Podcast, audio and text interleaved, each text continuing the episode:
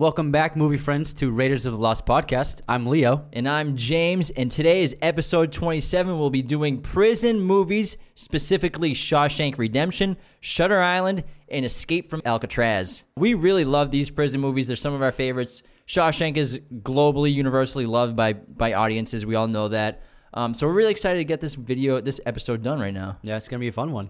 If you like our podcast and our content and want to help support us, the best thing you can do is share our podcast, either the YouTube channel or audio versions on Spotify, Apple Podcasts, Google Podcasts, Amazon Music, or wherever you listen to podcasts. We're growing mostly word of mouth, so please let your friends and family know about this show. Subscribe to the YouTube channel if you haven't already. Hit the notification bell. Leave a comment if you want. Leaving a five star review really helps us get seen by on, on these other podcast apps. So definitely, please do that, especially the five star reviews that are written out. Those are the best when you write a couple sentences or wherever. We also have a Patreon now, so if you want to help support us monthly, you can check us out there. We have different tiers of membership, and depending on the tier you choose, you get special perks like a special message from us, a video message from us, and top tier patrons get a monthly shout out on the podcast, immortalized forever. Some good perks right there. All right, man, that was a that was a whole lot of stuff You to say. good job. Let's get started on this episode. Spoilers are abound, everybody, and we're gonna start with the infamous Shawshank Redemption, which was written and directed in 1994 by Frank Darabont and based on the short story and book by Stephen King. This film is about Andy Dufresne, played by Tim Robbins, who was sentenced to two consecutive life terms in prison for the murders of his wife and her lover, and is sentenced to a very tough prison of Shawshank. However, only Andy knows he didn't commit the crimes. While there, he forms a friendship with Red, played by Morgan Freeman, and experience, experiences brutality of prison life, adapts, helps the warden, and eventually finds his way out. You could probably call this the greatest directorial debut ever for Frank Darabont. I mean, I can't think of another a better first film for a filmmaker than this movie. Yeah, Darabont's also known for uh, The Green Mile, which coincidentally is also a prison story written by Stephen King, adapted into a movie. Yeah. And also, he developed the Walking Dead TV show. Yeah, so he's he's mostly known, uh, and he did The Mist as well, another Stephen King film. So I think he only bought the rights to this story for $1,000 from his friend Stephen King. With Stephen King, since he's so rich, like crazy rich, like five hundred million dollars rich. he's obviously a very prolific writer. He has tons of novels, but he also has a huge catalog of short stories. And he has this deal with any up and coming filmmakers who want to adapt a short story of his. If they're if they like have the right mindset and attitude, he sells them the the story rights to that short story for one dollar. And Frank Darabont did this with one of uh, Stephen King's short stories. He wrote a really nice letter to Stephen King and adapted one of Stephen King's shorts into a short film. And he and Stephen King sold him the rights for one dollar. And Stephen King liked the short film so much that he gave Darabont the rights to Shawshank for only thousand dollars. Yeah, and I believe the original title of the novella is actually called Rita Hayworth in the Shawshank Redemption, which, if you understand, if you've seen the movie, you get that. Uh, this film was nominated for seven Oscars and didn't win a single one. 1994 was a great year for movies. We had Pulp Fiction, Forrest Gump, Little Woman, Quiz Show. So it's a tough year to Great compete year. in. That's a really good year. But I can't believe this movie didn't win a single award because it's arguably not only the best prison film probably ever made, but possibly the most universally loved film of all time. It's number one on IMDb's user top rated movies list at 9.2 above Godfather 1, Godfather 2, The Dark Knight, and 12 Angry Men. Those five movies make the top five. Yeah, I think that when you ask people what their favorite movie is, this is probably the number one choice that I hear from people is Shawshank Redemption. And it's all kinds of people. It can be men, women, young, old, it doesn't matter. Yeah, I know every one of my friends, they put this at the top of their list of favorite movies or up there somewhere. And uh, the funny thing about this, written by Stephen King, it's not a horror movie in the sense of like demons, supernatural powers, monsters, or anything like that. But instead, the monsters of this film are decades of time, the guards, and the warden. Those are the monsters of this film and the monsters of this Stephen King nightmare. Yeah, this there's a lot of brutal aspects to this film, especially in regards to how the inmates are treated by the guards, and sometimes it's so bad that even the inmates who are criminals, even they are disturbed by what they see sometimes, especially when those new inmates walk in with Andy among them, and that that large man gets beat to death by the by the guard just for crying and making too much noise. Like even the the veteran convicts who have been there for so long, even they were like, "Oh my god, I can't believe that happened." So it's a disturbing place, and, and there's a lot of uh, really brutal moments in this film. And although it's brutal, it's beautifully shot. Roger Deakins was the cinematographer on this film. Uh, I think he this was his first Oscar nomination, right? Very first one. Then it took him until Blade Runner 2049 to win. Yeah, which is insane because he's a freaking rock star. Let's get into the movie, starting with Andy Dufresne. This is Tim Robbins' most iconic role. He's great in movies like Mystic River, um, but this is the Tim Robbins role. He's perfect as Andy Dufresne, as like an intelligent, mostly uh, uninteresting guy until his imprisonment. Really, he's very soft spoken. Um, at first, again, he's kind of boring, which is one of the reasons why his wife cheats on him, the way he treats her.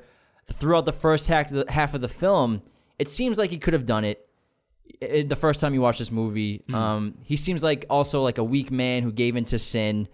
And like Red says when he's first walking into prison, Red goes, "It looked like a stiff breeze could blow him over." Actually, let me do a Morgan Freeman voice. It Looked like a stiff breeze would blow him over. that was not Morgan Freeman at all. That was That was like really bad. That, was, that was like a hillbilly. Looked like a stiff breeze could pull, blow him over. Yeah, but just like Red, the audience also we misjudge Andy too because Red ends up losing two packs of cigarettes for betting on him to being the inmate who cracks the first night. Yeah, so Red's first impression of Andy is that he's he's meek and he's naive and he seems like a weak person with uh, little character, but it ends up being the opposite. And Red even says that Andy Dufresne that night never even made a sound. So he's a very strong in character. And I think the the number one scene, the first scene where we really get a uh, look at Andy's true character, is when him and the other guys have the rooftop duty with the paint and the tar, and uh, there's that evil guard Hadley, who um, Andy ends up helping with his taxes with the uh, bonus for his wife to save the thirty-five thousand dollars from the IRS. He wins the respect of his fellow inmates because the fact that Andy asks for beer as a reward for doing those taxes and doing that job for the guard Hadley, despite the fact that he quit drinking, says more about his character than anything because he's a completely selfless person. He wants to help out his friends and he wants to make his friends feel good rather than himself feeling good. Everyone in, in Shawshank is hopeless. They've been there for a long time and they don't see any way out. And their lives have become bleak. And they forgot what it's like to live. And they've kind of lost their humanity in a lot of ways. And so that scene where he barters to get the his friend's beer, to get his friend's beers, as an example of Andy bringing normalcy to the prison in some way. And he does so in a couple other ways. So the first way is when he gets the beers for his friends. And then the second way he show he brings normalcy is when he plays that vinyl record of the Italian opera and he blasts it on the prison loudspeakers and he locks himself in the warden's office. And this is him again just trying to bring a, a moment of normal life into the prison that has become so inhumane and foreign to humanity that he just wants to give the inmates a moment to be like to to remember what life is. You know what I mean? And then the third way I think that he brings normalcy to everyone's lives is when he builds a library for everyone, because that gives the people the ability to, to absorb culture, read books, listen to music, read a magazine. So, in a few ways throughout the film, he brings normalcy to the inmates' lives. And those last two acts are actually kind of connected to when Andy spent six years writing a letter a week to the state to get funding for his library expansion project. And at first, it's not when he builds the full size library. This is when he first gets a couple crates of books and, like, what is it, $200 to start up the library, which is Yeah. obviously isn't a lot. But this is, again, where he gets the funding, he's going through these records, and, and he starts to play that record after he locks the guard in the bathroom. You, in, your, in your head, you're like, Andy, what are you doing? You just, like, made good with the guards. You made good with all the inmates. You, you're doing so well. you got well. all the stuff shipped in. But he again, it's just like this kind of reckless behavior for him that's almost like childlike that he can't help it. In in order for him, he's bringing, like you said, culture to the inmates, and for him, in order for him to feel like a human being again, he has to do these ridiculous acts of um, against the system of rule breaking. So I think he does this. I think he he breaks the rules from time to time because he's trying to take control back in, in his life. So he goes through. He takes uh, various risks throughout the film. That's an example of a risk he takes because he risks he risks being put in the hole just to play that one song. He also risks being thrown off the roof by Hadley when he first gives him the financial advice, he's like hanging him over the roof. So he risks his life. He knows that Hadley will attack him just for trying to start a conversation with him. but he takes takes the risk because if he can help him out, maybe Hadley can return the favor. And then obviously he takes the biggest risk of all by trying to escape the prison. And so by taking these risks, Andy his, is finding ways to take control back in his life because no one in the prison has control of, of their lives anymore. They do what the prison tells them to do, and they live each and every day the same way. They follow the rules and they stay in line. But Andy is the only one in the prison who is actually trying to constantly keep his life under con- his control in some way. And so taking these risks is how he does it. Yeah, and I like Andy a lot because I'm sure to the other inmates at first, obviously he's a new inmate, so he doesn't have much going on, but he eventually kind of becomes a rock star to the rest of the guys because his character reaches the highest heights basically anyone ever did at Shawshank Prison, or pretty much any prison you can think of, with the library and all the things in like the beer situation. So he's just done so many things for his fellow inmates, but also he's reached the lowest lows you can reach at a prison, especially with the two months in solitary confinement that he has to do with deal with at the end of the film. And um, Andy finally, throughout the film, admits that he killed his wife by not pulling the trigger, but because of the way he treated her. Which again, yes, we don't fully know if Andy killed his wife. They never really admit it. It's ambiguous. Of course, Tommy has that story where he shared a cell with someone who has an exact story of murdering two people at the golf club, at a golf club, which is a coincidence or possibly the exact story of Andy's wife and Andy's lover. But again, the he bar- never shows it. They never show it, but yeah. the, I love the opening of this film. It's perfect because within three minutes we get a sense not only of Andy's character but why he's in prison. We see the the trial at the stand, and they cross cut that with his actions on the night of his wife's murder. And up until that point, it looks very convincing that he's the guy who did it because he has the gun, he's got the bullets, he's drunk, his fingerprints are on the bullets on the ground, his fingerprints are on the bottle of liquor on the ground, and he was there. The, the tire tracks from his car. So even throughout, even at the end of the movie, it's still ambiguous whether he did it or not. Mm-hmm. I think it's up to the audience to decide for themselves what he did. No, yeah, that's a good point. I never thought about it that way, but it is very ambiguous, and I guess it depends on your interpretation of Andy and how you feel of him as a character. I personally think that he was wrongly convicted, um, but it can go either way.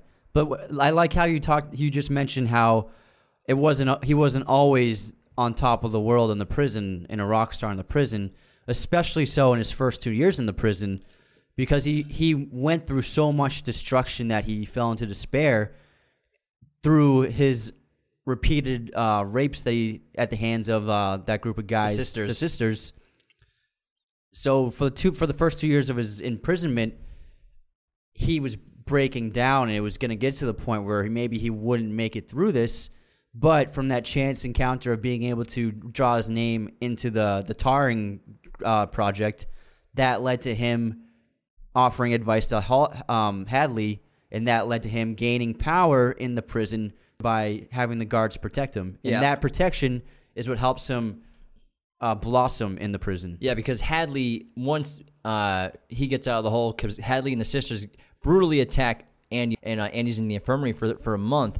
And this is where once the leader of the sisters comes out of the hole, Hadley beats him within an inch of his life and makes him paralyzed and he leaves the prison. So that also we think as an audience viewer that that's the reason why Andy's kind of changed moods and taken a, a turn for the better, which I'm sure is a part of it. But then, like you said, with etching his name on the wall, we don't realize at the time what this means because is the most genius thing that this film does is they mask Andy's ambition of escape the entire film, not once does he mention anything like a plan or a scheme to Red or any of his friends in the 19 years he's in prison, but he only plans the escape for 17 years. Mm-hmm. He doesn't even think to plan an escape until he gets that rock hammer for Red, which is just going to be for, for a project for uh, making little sculptures out of stones. Mm. But that's when, like you said, he begins to carve his name in the wall, and he carves in the A, and then we cut to see the rest of his life in the rest of the movie it's revealed later on that he scratches off a chunk of cement off the wall. Mm-hmm. And they hide this throughout the whole film because now Andy realizes I can get out of here, I can escape. It's going to take a very long time. And that that's obviously why he takes a turn for the better in addition to the sisters being gone. And that's what make, makes this movie so great on its first viewing and then makes it a different experience on the second viewing because when you watch this film for the first time, when Andy is gone from his cell, it is probably one of the biggest twists in cinema history Andy just disappearing. And because, like you said, they never showed any kind of instance or hints, not even a small Easter egg of Andy planning an escape. The only thing that you could have possibly garnered from it was the rock hammer, which he eventually uses to to carve his sculptures. So you, you think it's an innocent tool that he's using. And so it's an unbelievable twist the first time you watch this movie. Yeah, and really the point where you can tell his his face and mood changes is when the first time he goes to Red during the movie playing in the little movie theater, Mm. he goes up behind Red and Andy is giddy. He's very so excited. excited. Yeah. He's just glowing with with what, what's to come. And that's when he asks Red for Rita Hayworth.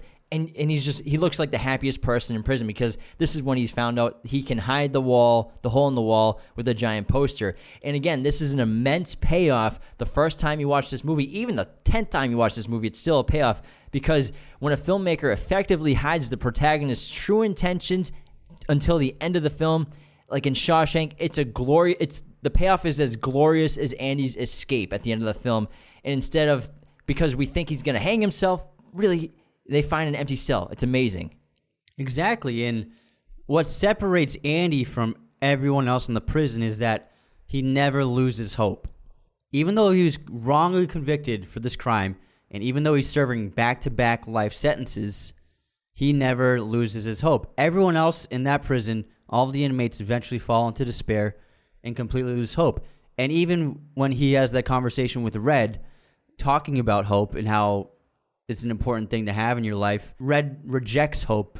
He doesn't have hope in his life, and he even calls Andy's idea of hope, uh, idea of having hope, a shitty pipe dream, which is a really cool foreshadow to the end of the film with Andy's escape because he literally crawls through shitty pipes to escape the prison. Yeah, and that that conversation about hope is brought about from music because this is when Andy gets out of his first week in the in the hole from playing the music out loud. And he's talking to the other inmates about music and how he had Mozart and Beethoven to keep him company while in sol- solitary confinement. He's explaining, he's like, he's, you guys have never felt like that about music before, and that's when he get, starts talking about hope, which is the main theme of this film. And the reason why they can't relate to him in that moment is because they've been there for so long, they've lost their hope. And so, but after Andy builds the library and they're all able to, for the first time in a long time, listen to music, read books again, there's that shot of Heywood and he's listening to Hank Williams and he's singing and he's like feeling alive for the first time and probably for decades because he's listening to music that he loves, which he never has been able to do in, in, in this, in, inside this prison. And so Andy never lost that idea of what life, what defines living.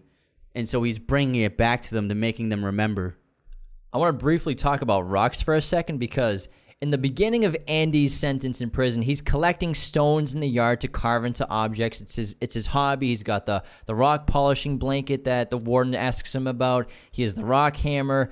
And when he's in the infirmary, his friends collect rocks for him as a welcome back present. Then in the second half of the film, what we don't realize, he's depositing stones into the yard to mask his work digging the hole into his wall. So I think that rocks play like an important metaphor for Andy in this film. Wh- what does he say geology is about? It's about Time and pressure. Time and pressure.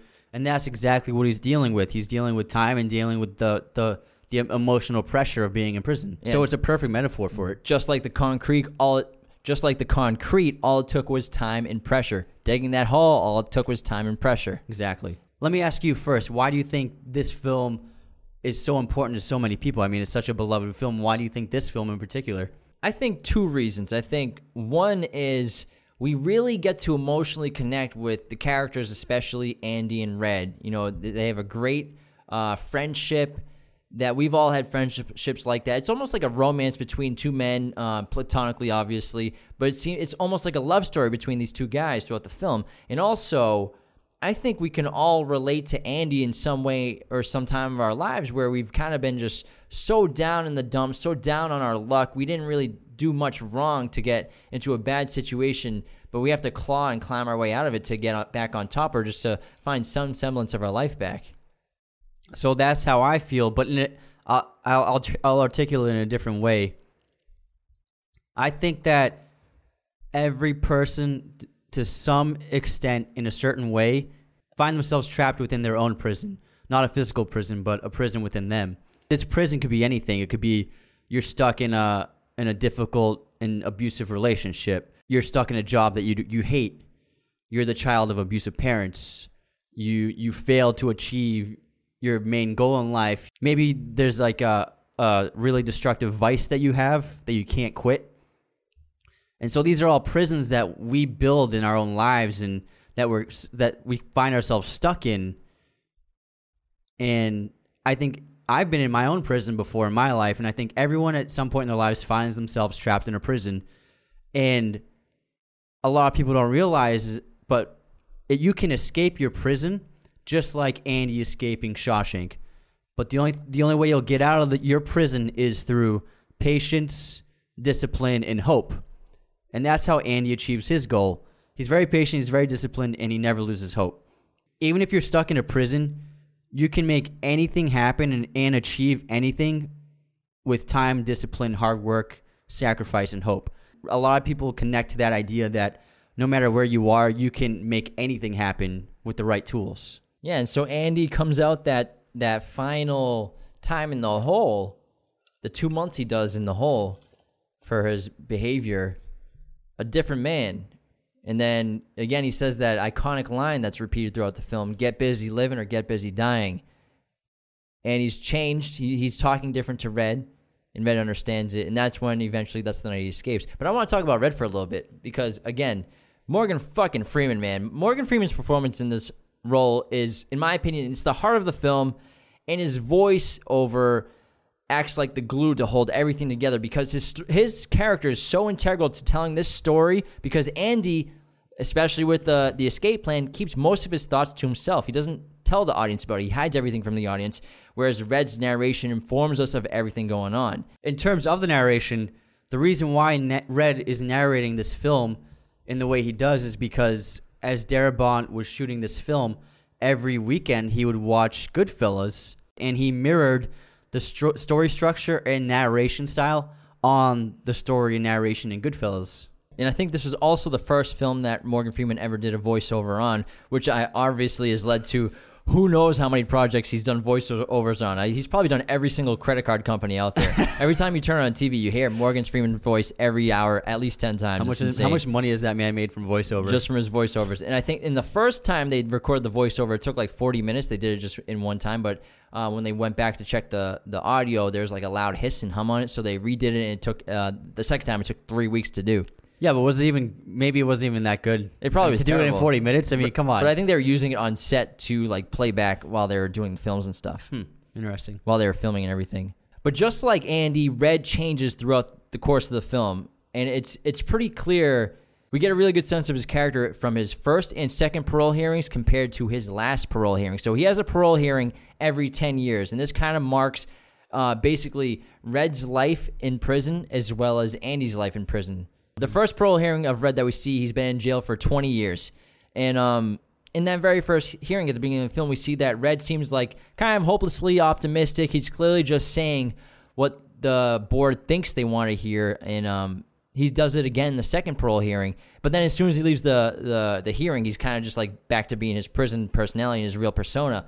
And then in his final parole hearing, Red speaks from the heart because he doesn't care anymore if he's released or not. His best friend's gone. He's been there for 40 years. Red spent more time of his life in prison than out of jail. And he, and he ends his, his little monologue with, I just don't care anymore, or I just don't give a shit. Yeah, so in the first two parole meetings, he didn't really mean what he was saying. He was like you said, he was telling them what he thought they wanted to hear, and he was even using the word um, rehabilitated. He was even using the word rehabil- rehabilitated, which he honestly st- doesn't truly understand. He just thinks it's a word that they invented, and he's using that word in his first two, and he's just kind of playing it by the numbers and saying things that he doesn't really feel. But then on the third one, like you said, he went through his transformation. He's finally being honest and true to himself. And he doesn't care what these people think anymore. He thinks it's all bullshit. What he all he cares about is that he knows that he's changed. He knows he's a better man inside, and it doesn't matter what these people think. It doesn't matter what they stamp on his piece of paper because he knows deep down in his heart that he's a good man now and he's changed. So fuck them. I think the main reason why he went through his transformation because he didn't transform for the first 40 years, but he went through this transformation because of Andy.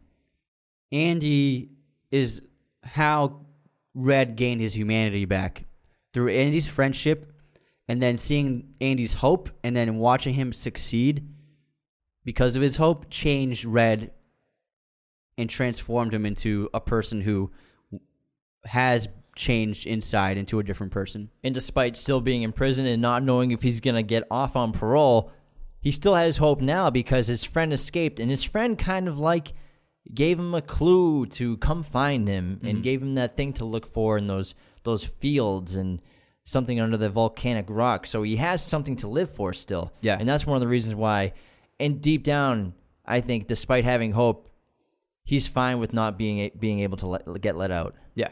And this prison is full of dark grays and bleak colors and monochromes and the saturated blues, but usually when something interesting happens, we see color like the beers on the roof we were talking about, the, The library, the sunsets, the the taxes with the guards when Andy's doing the taxes for the other guards from the other prison there in their softball attire. So it's it's a fun aesthetic because whenever something exciting is happening on camera, it looks very exciting and really like makes you sit up for a second and realize that something really magical is happening right now.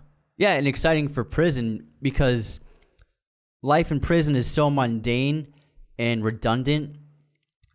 You don't even see you don't the audience does isn't even aware of how much time is passing by in scenes. Cuz it's not as though they're putting down text saying year 10 or year 15.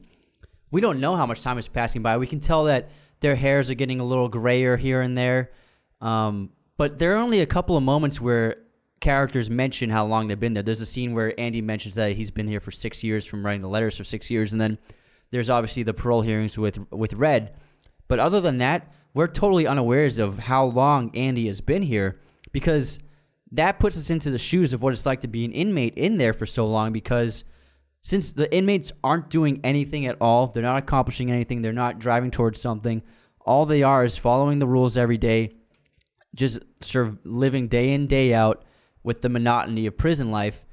And that blends time together. It makes weeks turn into years, turn into decades before you even know it because you haven't done anything. You haven't accomplished anything. So, so time kind of melts together, and the audience feels that as well from being unawares of how how far along into uh, the prison sentence we are with Andy.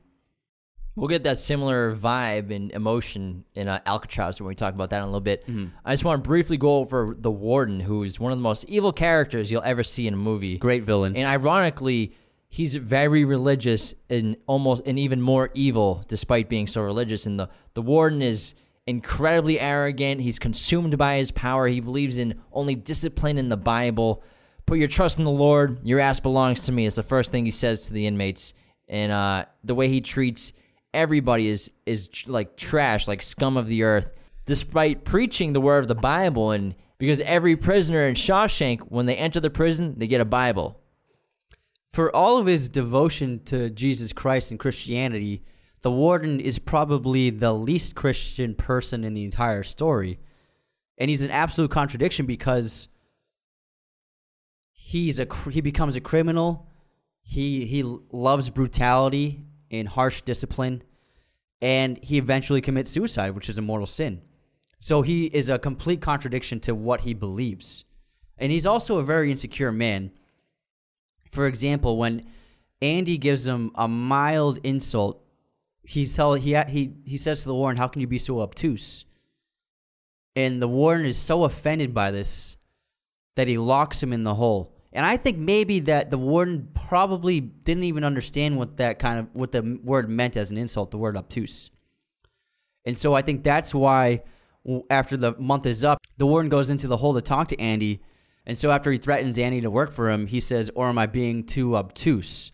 So he throws the word back in Andy's face, showing that the warden was incredibly insulted by this this word that Andy used on him. Yeah, and I think he knows he's such an evil man. He's so corrupt that he uses religion in the Bible to kind of balance out his actions to maybe think that maybe maybe this will save me despite being such a bad person, despite being so harsh to my inmates, despite stealing money, money fraud, forcing people to work for me for free, being such a horrible person. If I just proclaim the word of the Bible, I'll be saved and I'll be okay. through his actions, this film highlights a problem that happened throughout American history with prison systems is prisons would employ their own inmates, like they did in this film, to carry out intense manual labor for communities for all kinds of uh, contracting jobs.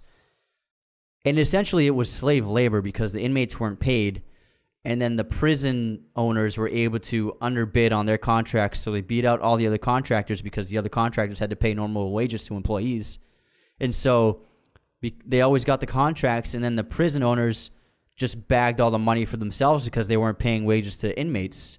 So it was a very corrupt system that prison owners used to uh, abusive means in order to gain huge amounts of profit, just like the warden in this, in this film. And I want to talk about one more thing before we get to the escape is Brooks' suicide is one of the hardest parts of the film to watch. And Red says in the film, if you stay in the prison long enough, the walls begin to get too familiar. Red also says early in the film, at first you hate the walls, and then after time you begin to depend on them. It's pretty intense stuff. So what happens to Brooks? It happens to a lot of inmates in prison still today who spend vast majority of their life inside prison is they can't cope with the real world. They can't cope with the changes that have happened. They can't cope with the freedom. They're used to being told what to do. They're used to having all of their food and everything provided for them. They're used to the discipline. They're used to the routine. Even some of them gain power inside the prison. You know, they have they have a role to play. And then they come out of prison at, if having some social status in prison, whatever that was, is gone. It disappears. Now they're at the bottom, the very bottom of any social circle, any job and it's tough. And especially with someone like Brooks, he's he's an old man and he's lived his entire life basically in prison. And he comes out and he sees all the cars moving around. He's like, the world went and got itself into a big hurry. And so Brooks commits suicide, which is a very emotional scene because he was a very nice man throughout the entire film. You come to really like him as a character, and it's just really a heartbreaking situation. And Brooks's mindset and fate is contrasted with Red's in a really brilliant way by Darabont and Roger Deakins by two shots. So if you look at the shots of Brooks being released and then Red being released, they're filmed in very specific ways that show this this fate this fatalism they have. So when Brooks leaves the prison, the camera is leading him and the prison is behind him and he walks towards the camera, exits the iron bar gate, and then they close the gate. And he stand so he's a free man now and he's standing outside of the prison but the prison bars are still enveloping him his image right behind him. So he's surrounded by the bars still. So he's not free. Even though he's a free man in his mind and in his heart he's not free he's actually in a new prison whereas when red is freed from prison the camera follows from behind him as he walks out of the prison doors and the prison gates and he passes through the bars, and we pass through the bars with him. And then when he's standing outside the prison walls, there's no bars behind him. He's a free man, and now he is going to live his life because he's ready to live his life, and there's no more prison for him. And these two amazing shots foreshadow their paths and their fates throughout the film. Amazing shots. Good stuff, guy. Thanks. Good stuff. All right, and then we all know the amazing ending of when the jail opens up in the morning and they go check his cell and Andy's not there. And behind the poster of he's got a new a new woman on top of his wall is a giant hole. And we realize the shot of the camera pulling in through the tunnel hole to show how deep that hole was and Crazy. how much time it must have taken Andy to get through that is absolutely absurd. It blows my mind every time I see it. It's like eight feet long of straight cement that he chiseled away with a tiny rock hammer. And if he was put in any other cell, he wouldn't have been able to do it. Exactly. It's because he's all the way at the end. Yeah. And so Andy's plan was very simple, but all it took was a lot of time and a lot of patience, like we said. And Andy's plan went like this. So, first of all, he slowly dug that tunnel through the prison wall for 17 years. And then he also leveraged his financial advice to obtain special privileges from the guard and the, the guards and the warden, for, for specifically for having his own private cell without another inmate which no one else had. This gave him the ability to dig the hole, and then having access to the warden's office because he was doing the warden's papers in his books. and then he also created that new identity for the warden's fraudulent money scheme, which Andy ended up stealing after he escaped, and he assumed the identity of this fictional person that he created through paperwork. And then the last part of the plan was stealing the warden's shoes and clothes. How often do you look at a man's shoes? It's genius. It's a genius plan. Yeah, and he brings yeah. he brings he puts it all in a bag. He uses the soap to uh, get rid of the trail from the dogs, and he escapes. And he goes down to Mexico, and Red finds him. And then when Red gets out of prison too, and you're following him on on his path, and you're worried that maybe he'll he'll fall into what Brooks went through, and then you know end up like Brooks, and he's looking through the window at the guns, and he's just thinking about a way to break his parole. But really, he gets the compass because you know what, his best friend made a, he made a promise to his best friend he's going to keep his word, and he goes to that town. And he finds the volcanic rock on that little rock wall uh, uh, along the wall of the big oak, and he goes and finds his best friend in Mexico, and it's just really, again, satisfying as hell ending. Yeah, Red did that because he had hope back.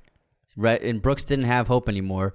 Andy instilled hope within Red, and that's what brought him on that path.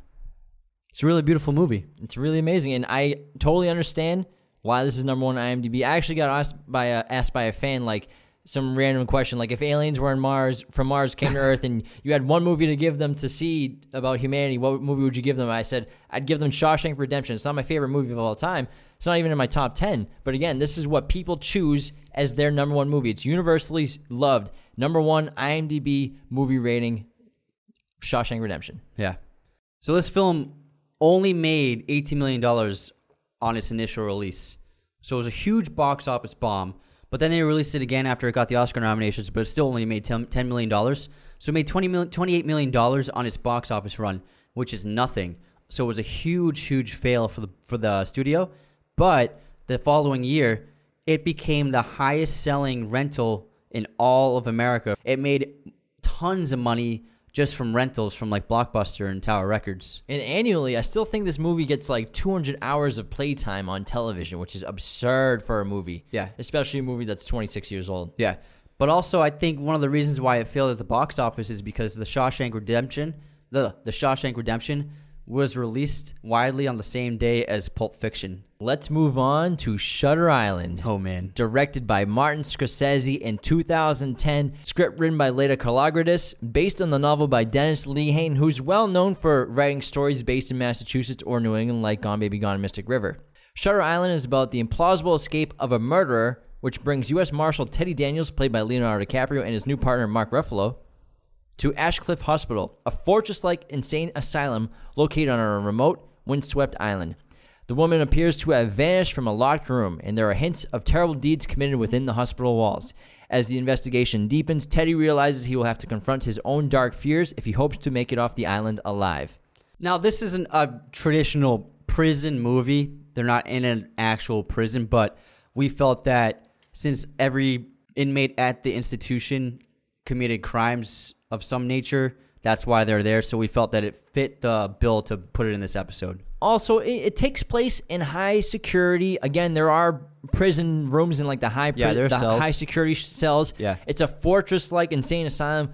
And yes, it's not technically a prison, but this also involves people who are imprisoned by their minds. Yeah, exactly. So it's a different form of prison. In our perspective, it counts as a prison movie. And we want to talk about it, so we're going to talk about it. yeah, so you know, if you if you if you can't handle Shutter Island being our prison movie, let's you gotta fucking shut this off.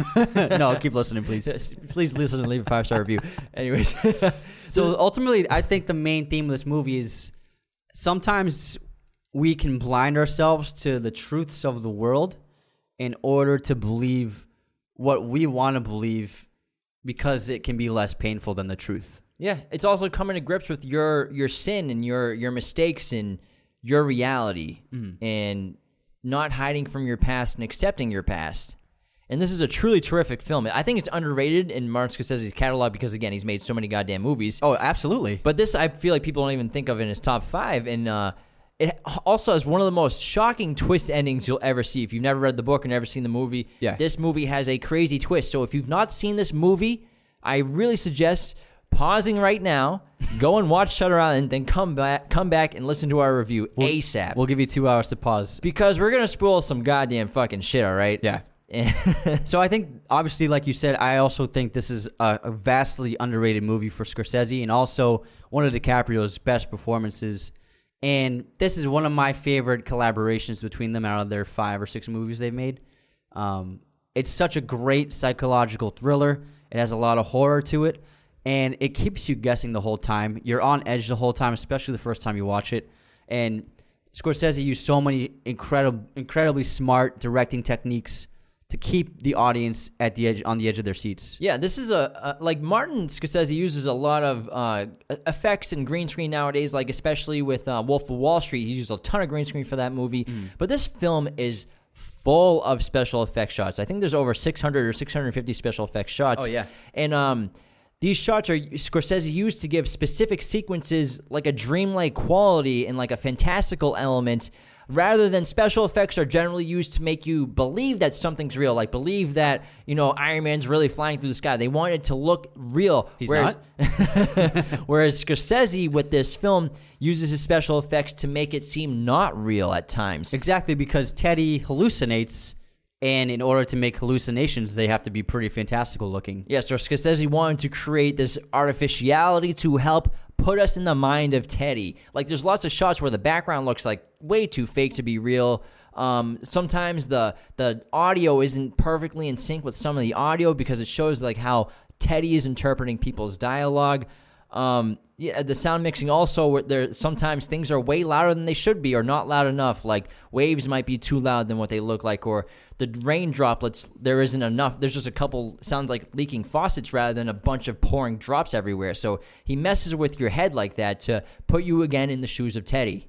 And ultimately, the reason for this is because Teddy is an unreliable prot- protagonist. So Teddy is played, of course, by Leo DiCaprio, and this is a fantastic role by him. Of course, he's terrific in everything he does.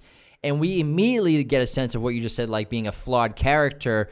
The opening scene of Teddy looking in the mirror on the ship and puking. And to me, Teddy does this because he looks at himself in the mirror. It's not because of of seasickness. It's because when he sees himself, he can't take who he is. He can't take his reality because of what he's done in his past. And this is what forced him to vomit.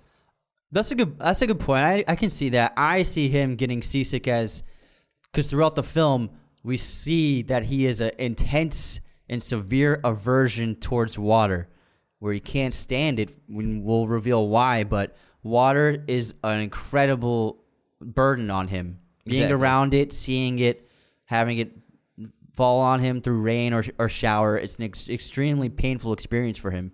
Yeah, so Teddy is a U.S. Marshal again who is investigating this missing murder from from uh, Ashecliffe Asylum, and um, he becomes highly suspicious of a possibly nefarious behavior at Shutter Island during his investigation with him and his partner Chuck.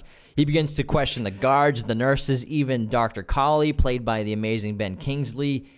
And Teddy personally becomes connected to the asylum where he finds out that the man who killed his wife and kids in a fire is prisoner at Shutter Island, Andrew Laeddis.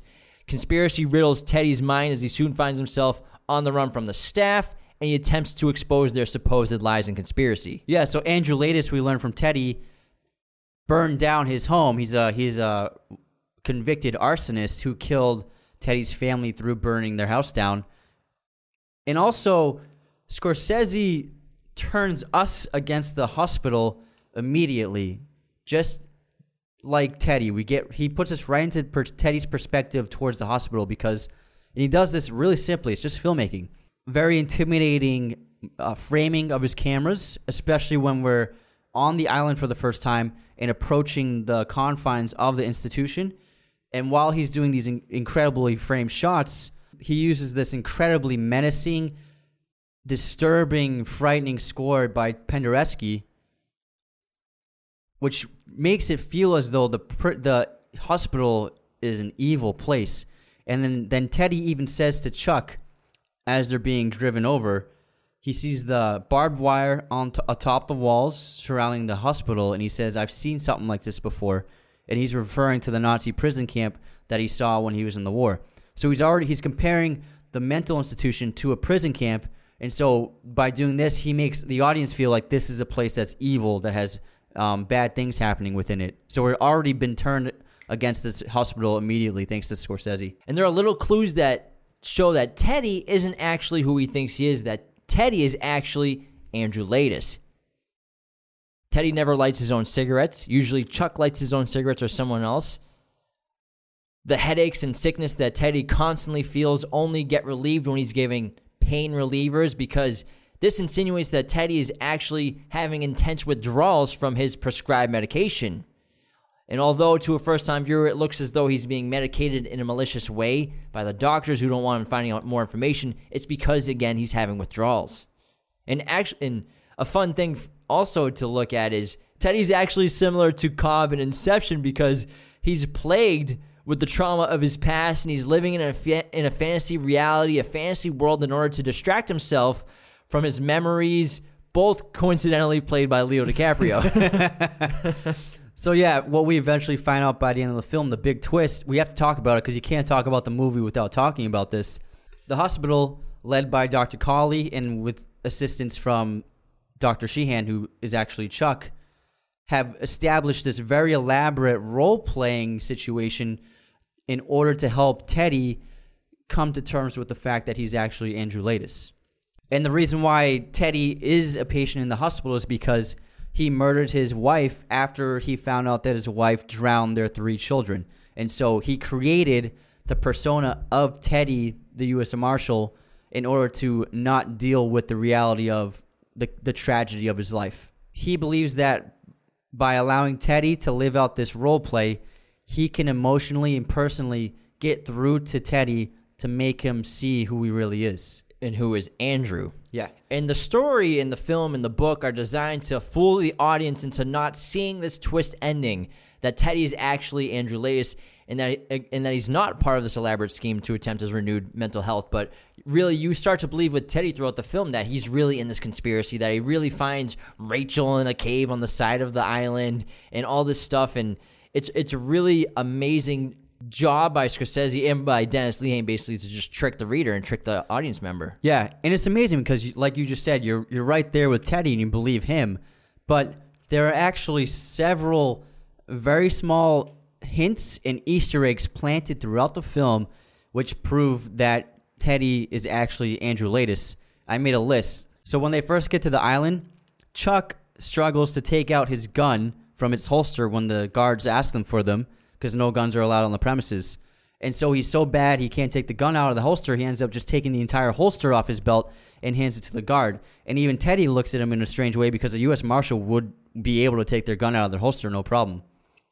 And then the second time is that as they're walking onto the property of the hospital, there's that inmate that waves at Teddy in particular, and then there's another inmate that looks at Teddy and does that, that shush sign. So the inmates seem to recognize Teddy. He doesn't know that they recognize him, but they definitely do because he's an inmate there.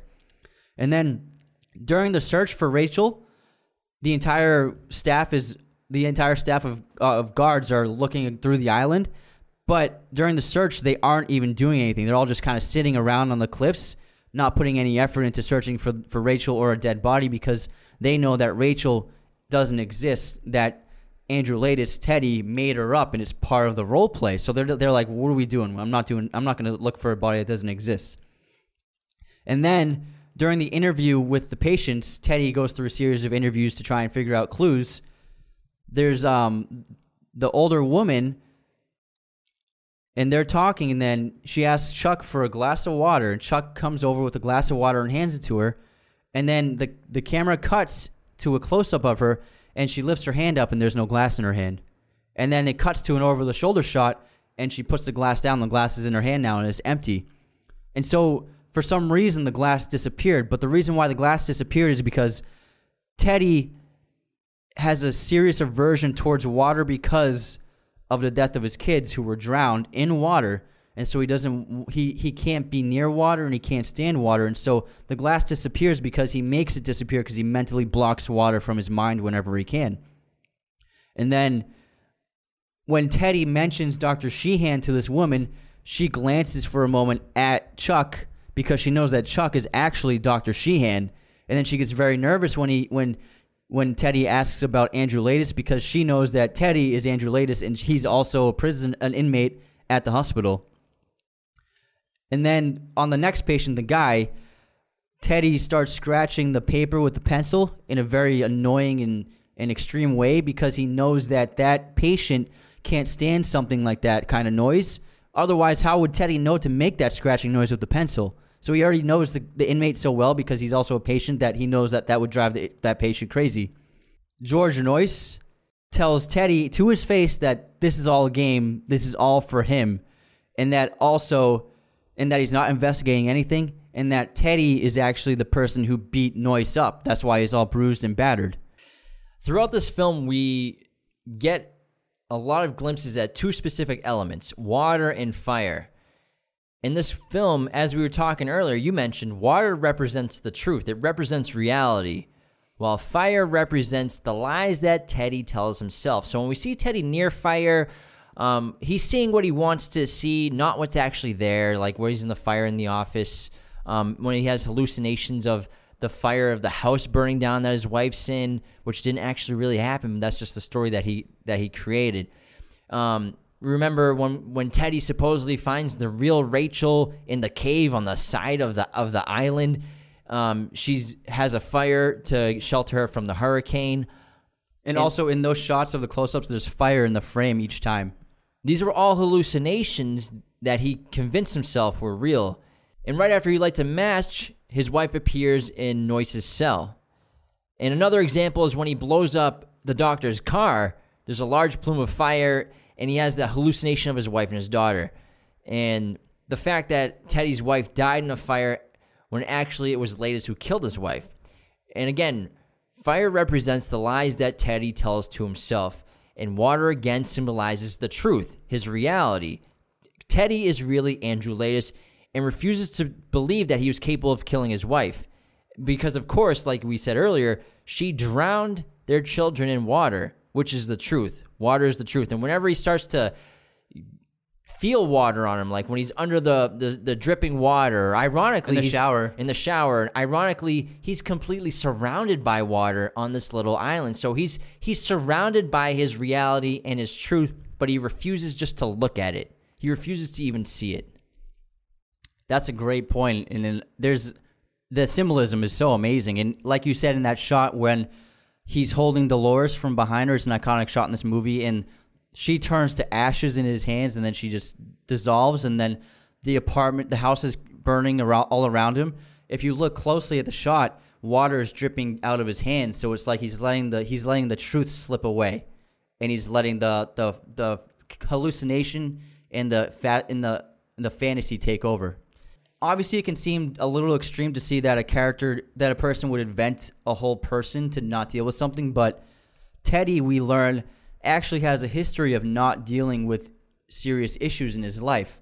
And we show we learn this through dr cawley later in the film that after the war when teddy came home he became an alcoholic and he drank too much. And he drank to not deal with his problems. And dolores his wife showed really serious signs of having mental illness and mental disturbances and he ignored every warning sign there was. And there was even a moment where she told him that she, he, she had bugs crawling inside her head. And rather than deal with it he decided to avoid the problem and the situation. And he instead of taking her to seek help he moved the family to a rural area isolated into a in a home because he thought that getting away from the city would would do the trick. And so he's always avoided dealing with the serious issues in his life and then creating this entire role play of Teddy is just a, a, a next step up from that aesthetically, Teddy's false reality is uh, is usually desaturated. You know, when he's at the asylum, everything's just bleak and gray and grim, and then whereas his reality and his memories are usually very saturated, overly saturated, uh, to the extent it's very colorful and real, and just is a counter to the desaturation of his of his false reality. There's also this really interesting thing about his flashbacks to the Nazi prison camp. So Teddy's memories in the Nazi prison camp are flashed throughout the film, and in that small story, we see that he and his fellow soldiers invaded prison camp. All of the Jews have, have already been killed and they're frozen in the snow. And then they find, then there's the, the, the scene where Teddy walks into the office of the SS officer who's already been shot in the face and he's dying on the ground and the officer is reaching for his gun. During the scene, there's a there's music playing. It's a it's a Mahler composition. That same song is playing in Cawley's room in the in the hospital. Now, what's very interesting about this composer is that Mahler was a Jewish composer. Now, Jewish music and art was completely banned and outlawed by the Nazis. So it makes no sense why a Nazi SS officer would be listening to Mahler in a prison camp in his office. And on top of that, Mahler, this song by Mahler in the movie is a quartet. And in real life, Mahler never finished a quartet composition. So th- that song actually doesn't even exist in real life. So begs the question is that even a real memory, or is that also an invention of Andrew Laeddis's mind? And so Teddy goes throughout this whole conspiracy scheme of, of trying to escape and trying to reveal and, and blow up this conspiracy, but they reveal to him that this has all just been an elaborate game to try to coax his mind into reality, to accept what's going on and what's happened to, into his past. And this is where he finally comes to terms with who he is and who he was and what happened in his past. And there's that emotional scene with the, the fake gun, and then he, he passes out in Dr. Cawley's office under this giant kind of spotlight. This lighting is just this giant circle of spotlight, which kind of represents that he's finally seen the light. He's finally come to for the time being. Yeah. And then, And then we learn Dr. Cawley explains that they've done this before, and Teddy has come through before as Andrew and accepted his past, but then he fell back into the role play of Teddy Daniels. So they're trying this one last time, and Cawley, the whole film, we think he's a villainous character who can't be trusted, but then we learn that nobody cares about Andrew more than Cawley, and he's doing everything he can to save his life. because what's going to have to happen now is that he's going to have to get a lobotomy. If this doesn't work, he has to get a lobotomy, which means he'll be turned into virtually a vegetable for the rest of his life. And that brings to point an actual topic that was heavily debated during this time in America with how to treat psychiatric patients. So traditional doctors, they believe many of them believe that extremely viol- violent and aggressive patients who never took to their treatments, they viewed them as kind of less than human and as incurable. And so they were always in favor of lobotomizing their patients because it would make them docile and easier to manage and control because they deemed them unworthy of even being given proper treatment because they didn't think it would ever work. Whereas, and that's char- that is represented in the character of Max von Sydow. So he doesn't believe in this role play thing that Cawley's doing. He believes in lobotomy. And so that's who Cawley's trying to save Andrew from, that doctor right there. Whereas Cawley represents a newer wave, a, a progressive wave of psychiatrists who believe that using creative methods and using care and dignity and love and respect, they could get better results from their patients with time and with effort. And if you don't know, lobotomy is an old form of psychosurgery that involves severing connections to the brain's frontal cortex. And so it used to just basically, again, turn you into a virtual vegetable. Yeah. So it, the, a few of those patients, when they first arrive, those patients have been lobotomized. They're kind of like robots. They just can do simple tasks and they can't really think or speak for themselves. And then Teddy kind of has to come to grips, if he doesn't, with who he is as Andrew Laeddis, and But then Andrew says that infamous line. which would be worse, to live as a monster or to die as a good man? So what do you think that means? To me, every time I've seen the movie and when I read the book, to me, Teddy knows he's Andrew and, and he doesn't want to live in this world anymore because he's a dangerous person. He's dangerous to himself. And I think he just wants it all to end and he wants to just at least live out his days not hurting anybody anymore because he hurts a lot of people in this movie and it's something that is a, a recurring occurrence because he's probably the most dangerous patient at the at the hospital. And so I think that Andrew or pretends that he's Teddy to go to his meeting in the lighthouse, but really he knows he's Andrew and he's accepting this fate. I agree with you because Cawley says that he wishes he could let Andrew live out this fantasy as Teddy, but he can't because he's so dangerous to the other inmates, to the guards, and to himself. He's the most violent prisoner they have there. And so I totally agree. I think that that last line means that as Andrew Laeddis, he's a good man. And so he'd rather die as a good man, as Andrew Laeddis, than live as Teddy, a monster. So I told, I agree. I think that he chooses to get lobotomized. But again, it's an ambiguous thing and, and there's really no wrong answer. It goes Yeah. either way. But it's a great ending, and what what a great line, man! It's, Yeah. it's fantastic. What a twist too. The first time you see this, it fucking knocks you on your ass. yeah. Big time. Why hear something crazy? Yeah, absolutely. So Mark Ruffalo's character Chuck, his last name is All, A U L E, and so he's Chuck All, which sounds like chuckle, oh, yeah. which means he's a jokester or a prankster or a trickster. Yeah. He also won the role of Chuck after sending Martin Scorsese uh, a fan letter saying how much he wanted to work with him. And the movie also um, had a 40 million opening weekend take in the U.S. market, which marked a career best for Martin Scorsese and went on to gross 239 293 million worldwide, making it his highest grossing movie in his career until Wolf of Wall Street. Yeah, this was a huge hit because Scorsese movies never earned a lot in the box office. They always made a ton with uh, VHS and DVD sales, but with this movie, I think DiCaprio brings a lot of star power to any movie he's in, which is why he can ask for so much money himself.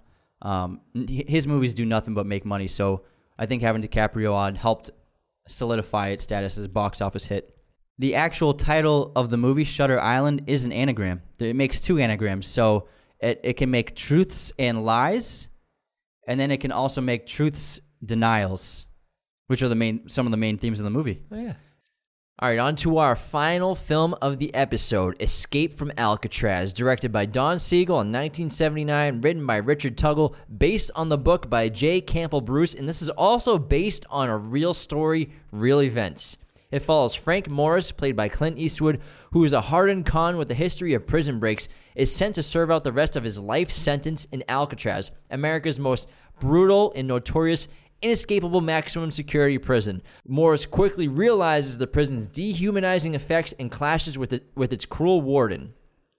Fed up with life at Alcatraz, Morris and two convict brothers meticulously plan the unthinkable an escape from the island. So, Alcatraz is an island, it was basically a fortress in the San Francisco Bay area. Um, and this is in the 60s, I think it's 1966 when this happened. Real story, real events. Frank Morris and these two brothers really escaped from this prison, and we don't know if they made it or not. So Alcatraz, it was not a normal prison. It, like the warden says, this is the prison where you go to if you cause trouble in a normal prison. It's kind of like Azkaban in Harry Potter. It's like the worst prison in America. And the reason why Frank is there is because he's escaped several other pri- prisons in the past. And he was brought to Alcatraz because he's escaped several prisons in his past. And this is one of my favorite Clint Eastwood movie roles. Uh, it set the bar for prison films too. I think this is the first prison movie I, I ever watched. Yeah, I think me too. And there'd be no Shawshank Redemption without Escape from Alcatraz. Clint Eastwood is perfect as Frank Morris. He even kind of looks like the guy. They have the same like squinty eyes scowl. They're both very stoic, seem deep in thought, tough guys. Like we'll put up sh- photos of them up by to each next to each other, spitting images of each other. Could be brothers. Clint's a man's man. Yeah, and, and Siegel, along with uh, Sergio Leone's Fistful of Dollars trilogy, were the main directors who created that like tough guy anti-hero persona of Clint Eastwood in the 60s and 70s. This also has one of the coolest movie posters I've ever seen of all time. Oh, it's like great. Clint like with his lo- little piece of metal and like a, a piece of, of rock coming out. It's just like in a little, his face is out of a hole in the wall. And like we were talking about earlier with um, this being the worst prison in America and one of the most notorious in the world, it's nicknamed the Rock because that's really all it is. It's just a rock. And his his new friend, the librarian prisoner English, he has that great line where he says, "This is the rock. They don't want you doing anything here but time." So they don't even have like activities or any way of improving yourself in the prison. They just want you to sit there and do the time. And there are obviously similarities between this and Shawshank that I'm sure inspired Shawshank, like the inmate with the rat he feeds, who we see like similar with Brooks in uh, the crow that he feeds the little maggot. Um, the men enter Alcatraz and Shawshank in similarly terrifying ways. In Shawshank, the alarm sounds and the other inmates clap and cheer and basically terrify the new prisoners as they come rolling in in a, in a line. While in Alcatraz, thunder and lightning welcome the new prisoners in this prison, making it feel truly like the last place on earth you want to be. In contrast to Andy Dufresne, we never deal with Frank's past. We don't learn about him really. We just know that he's a hardened convict. Um, he's not like questioning his guilt. He's not trying to convince people that he's innocent or anything like that. We just assume he's just a convict and he knows it and he knows he's a he's a guilty man. He's simply an inmate with a history of escapes and he has no past really. He's got really no identity besides being in prison. And also, which is much different from Shawshank, they both involve escaping prison, but just like in, in Shawshank, we don't see Andy's plan. It just happens. He just disappears one day. In Alcatraz, you see every step that Frank Morris takes to escape the prison. So you're there with him, carrying out the plan and the job with him. And unlike Andy, also, Frank has clearly been in prison and in jail most of his life. He he knows the ins and outs. He's constantly cool and stoic. He kind of seems like he could fight anybody and be okay and hold his own. He knows how to play the system. He knows what friends to make. He knows what enemies to make. How to get the attention of the warden and also to kind of like keep a rapport and low profile with the guards, which he does very effectively. All those things. He's extremely smart and adept at taking advantage of situations. In that first meeting he has with the warden, he steals a, a fingernail clipper right right in front of the warden. He has a great sleight of hand. He also steals a spoon from the kitchen when he asks to replace his spoon. So he's he has these amazing sleight of hand tricks that he uses to his advantage. And also in that meeting with the fir- with the warden, we see a, a quick shot of Frank Morris's file in the warden's hand. It's just a quick little insert, and it says I can't remember the exact wording, but it says extremely high IQ or something like that, like un- unusually high IQ. So Frank, even though he's he's a, a longtime criminal, he's very intelligent. And Frank is sent to Alcatraz because no one has ever escaped the Rock, which is a small which again is a small island in the San Francisco Bay. And the thing with Alcatraz, even if you do escape, even if you somehow get beyond the walls, but you have to you have to swim to shore and it's a 1 mile swim, but the tide makes it feel like 10 miles. The water is so cold that it'll turn your arms numb. And you can't make it to shore in time with the interval changes between convict counts. So you There's can't, 12 counts every day. yeah, so you can't get out, and even if you do, you'll die anyways. So that's really the big problem that Frank has to solve. Yeah. And there's no voiceovers in this film. The characters generally say very little. The camera actually explains a lot, and the main theme is really to be free. And there's there's almost no music.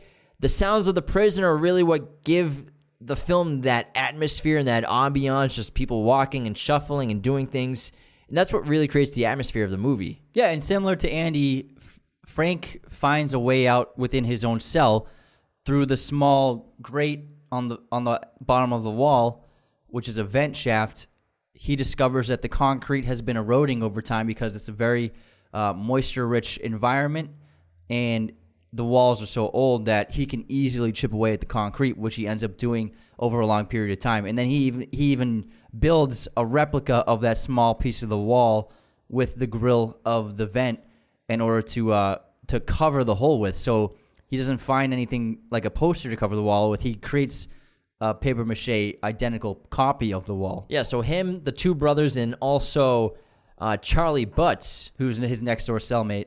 they're the ones who decide to do this plan together and escape it together. And they, they, like you said, they make those replica crates where they're chipping out the hole in the walls.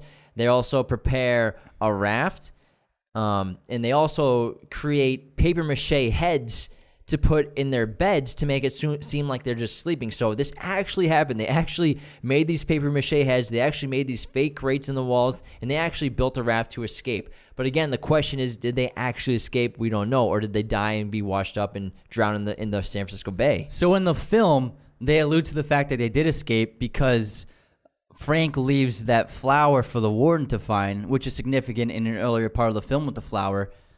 And so there's that shot where the warden tells uh, the cops to say that the men died in the water, but he knows they survived and he crushes the flower with his hand. So we know in the movie at least that Frank and the others survived and made it to shore. Yeah, so- and then also in real life, because this was a big question, it was a big news story. But in real life, on that night, during the middle of the night, the Coast Guard reported seeing a boat moving across the ocean with its lights off, and but they never found it. And so there's it's possible that, that they somehow communicated with people on the outside to get a boat to them while they're in the middle of the water. And they actually tested this on MythBusters, and I believe that they successfully made it across the shore in time. And to in the flower, it can signify that they made it ashore. Maybe Frank left that flower for the warden to find, or maybe it was just washed up in the water.